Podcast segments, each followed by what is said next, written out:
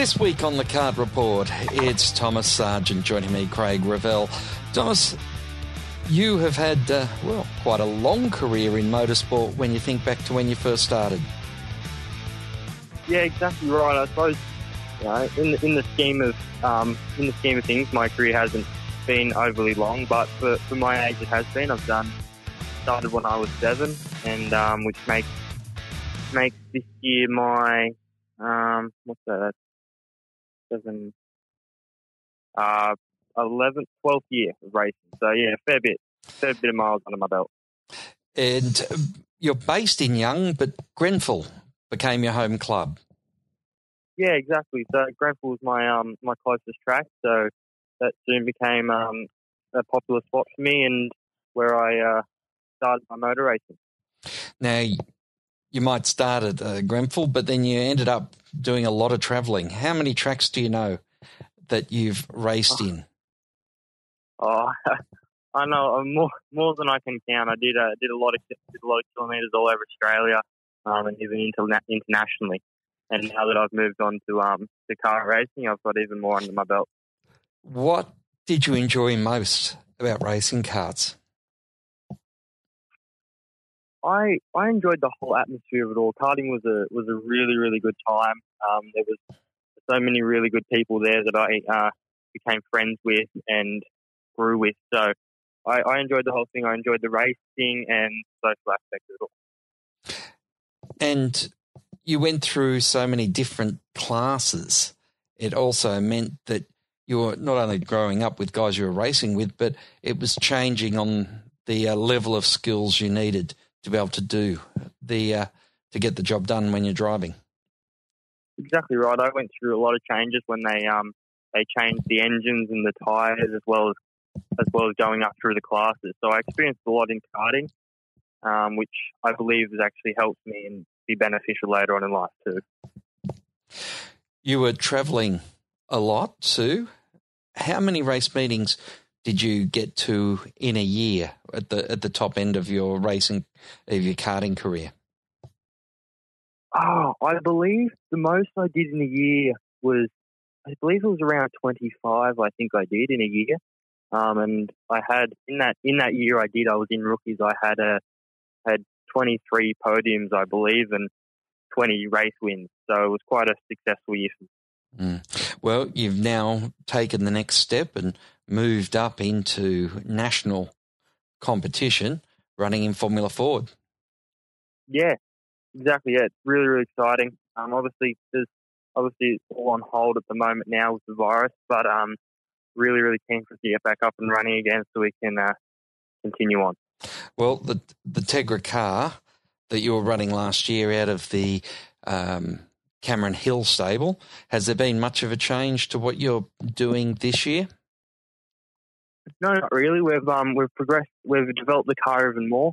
Uh, so the car's faster. I'm I'm faster, and the whole team has gotten to a new level now. So we're really really keen to get back to the track, and I think we'll um, hopefully turn some heads. Do you have a date locked in for your return? Uh, yes, at the moment, our uh, my first race would be the first and second of August. Uh, so it was going to be a national event, but due to the the border restrictions, it's just going to be a state event. But um, it'll still be really, really good to get to the track and get some miles. And what track's that at? That'll be at Eastern Creek, Sydney Motorsport Park.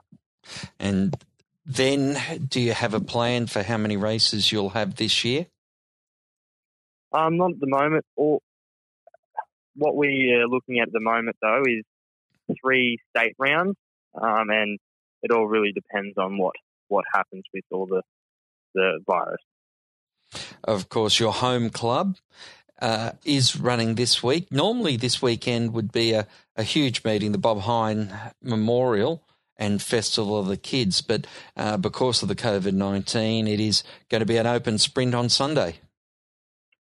Yeah, exactly. I, I have a lot of fond memories at the Bob Hine. It was it was an awesome event uh, like you said, festival to kids. So they, it was a lot of emphasis put on us, and um, it's just a really, really good, good meeting for everyone to come to.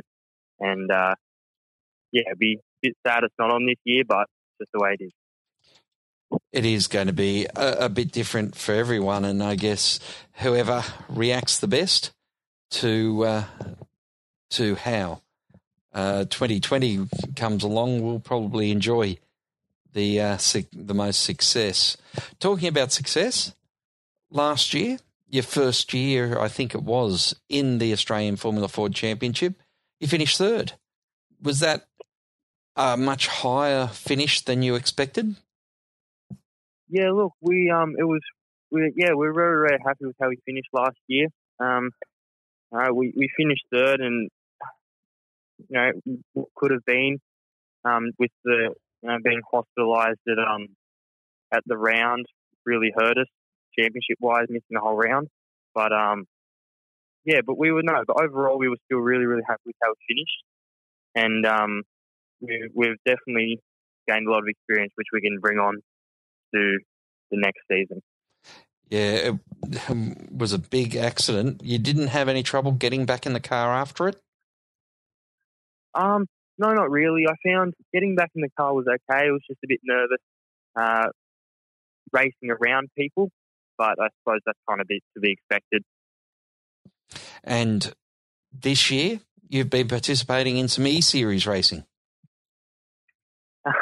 yes, I've been attempting, that's for sure. I'm, I don't have a simulator, so I've been borrowing um, a friend in town. So it's uh, I don't get to practice very often, and I, the results kind of show that. So it's quite very very different to real racing. Uh, no feel and stuff, but um, yeah, but I'm still giving it a shot, and it's a, it's a ball of fun.